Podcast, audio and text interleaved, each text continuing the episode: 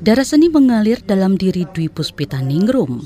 Lahir dari seorang pedalang Kiprio Widodo asal desa Kemranggen, Kecamatan Bruno, Purworejo, Puspita, begitu dia disapa, akhirnya mengikuti jejak sang ayah.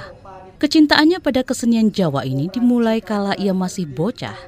Dulu dia kerap ikut ayahnya mentas, menyaksikan ayahnya menggerakkan tokoh-tokoh wayang, dia pun terpukau dan memutuskan untuk menjadi dalang. Sejak saya kecil sering ikut beliau pentas.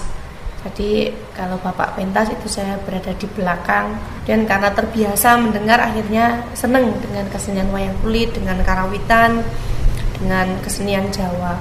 Ya sampai SD itu mulai uh, seneng main wayang, SMP juga mulai diajari sama bapak belajar dalang. Perempuan kelahiran Desember 1986 ini tak bisa lepas dari wayang. Puspita remaja kemudian ingin menjajal kemampuannya. Pengalaman pertama menjadi dalang kira-kira saat usia 15 tahun. Dia menggantikan sang ayah meski tak lama. Sebenarnya dulu pentas itu sebelum masuk SMA itu sempat pentas menggantikan bapak tapi hanya fragmen selama 15 menit. Itu, itu yang pertama? Iya pertama kali itu SMP kelas 3 mm-hmm. Bungsu dari dua bersaudara ini sadar menjadi dalang tak gampang. Apalagi di Purworejo semua dalang adalah laki-laki. Tapi hasratnya pada kesenian ini sulit ditolak maka Puspita Remaja memutuskan memperdalam ilmu dalang di Sekolah Menengah Kerawitan Indonesia SMKI Yogyakarta atau kini dikenal SMK Negeri 1 Kasihan. Saat itu dia sempat diejek teman-temannya. Itu banyak teman-teman yang kebanyakan kan memilih SMA atau SMK dan dari teman-teman sekelas saya yang masuk ke kesenian ya memang hanya saya banyak teman-teman yang mencibir kemudian e, mengejek juga ah dok yang perempuan ngapain sih belajar jadi dalang seperti itu Tiga tahun Puspita belajar di SMKI Yogyakarta. Dia pun merasakan bagaimana ruwetnya mendalang. Emang kesulitannya di suara, Mbak. Kebanyakan tokoh-tokoh wayang itu kebanyakan pria. Iya, jadi harus memainkan bagaimana supaya karakternya bisa karakter suara pria seperti itu. Belum lagi nanti mempelajari vokalnya, mempelajari sastranya, harus mempelajari iringan musiknya, kemudian e, menggerakkan wayang disertai dengan kepraan dan dodokan gerakan tangan dan kaki. Itu memang rumit sekali. Pada 2004, Puspita lulus dari SMKI Yogyakarta Seni Pedalangan. Dan dia adalah satu-satunya perempuan dari tujuh siswa yang ada.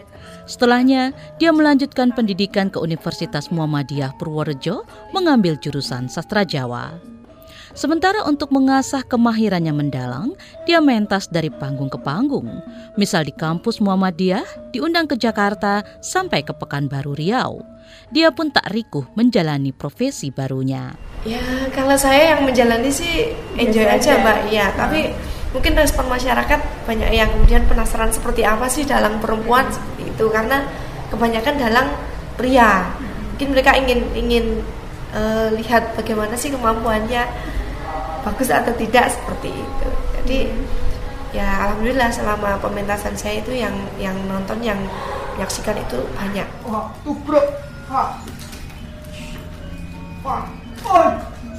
Sejak itu nama panggungnya Nyi Dwi Puspita Ningrum Tenar di Purworejo sebagai satu-satunya dalang perempuan. Hanya saja menjadi seniman tak betul-betul menjamin masa depannya.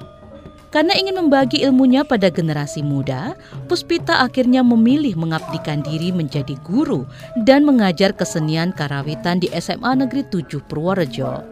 Di sekolah itu, ibu satu anak ini mengajar bahasa Jawa dan menjadi penanggung jawab ekstrakurikuler karawitan ngesti budaya. Total ada 30 anak kelas 10 yang ikut. Adib Itza Alfarobi, siswa kelas 10 bercerita sangat mengagumi sang guru. Dia juga pernah melihat aksi Puspita menjadi dalang.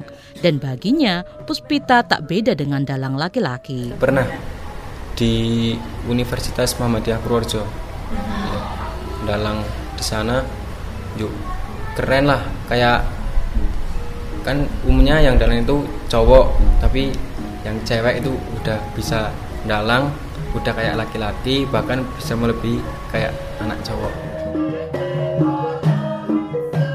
Kegiatan Puspita juga diisi dengan latihan karawitan di Padepokan Diakonia Mitra Kinasih GKJ Purworejo. Saban Rabu malam, dia bersama seniman lain berlatih. Sesekali Puspita membantu pihak Gereja Kristen Jawa GKJ bermain karawitan di gereja. Kembali ke Puspita, dia akan terus mendalang dan mencari bibit-bibit baru dalam perempuan. Uh, untuk uh, ngajari, mengajarkan sekarang itu mungkin masih terlalu dini jadi anak-anaknya saya biasakan mendengar kemudian melihat nanti kalau dia mau main ya dia main sendiri seperti itu Demikian saga edisi khusus KBR Pemuda dan Perubahan. Saya Fitri Anggreni.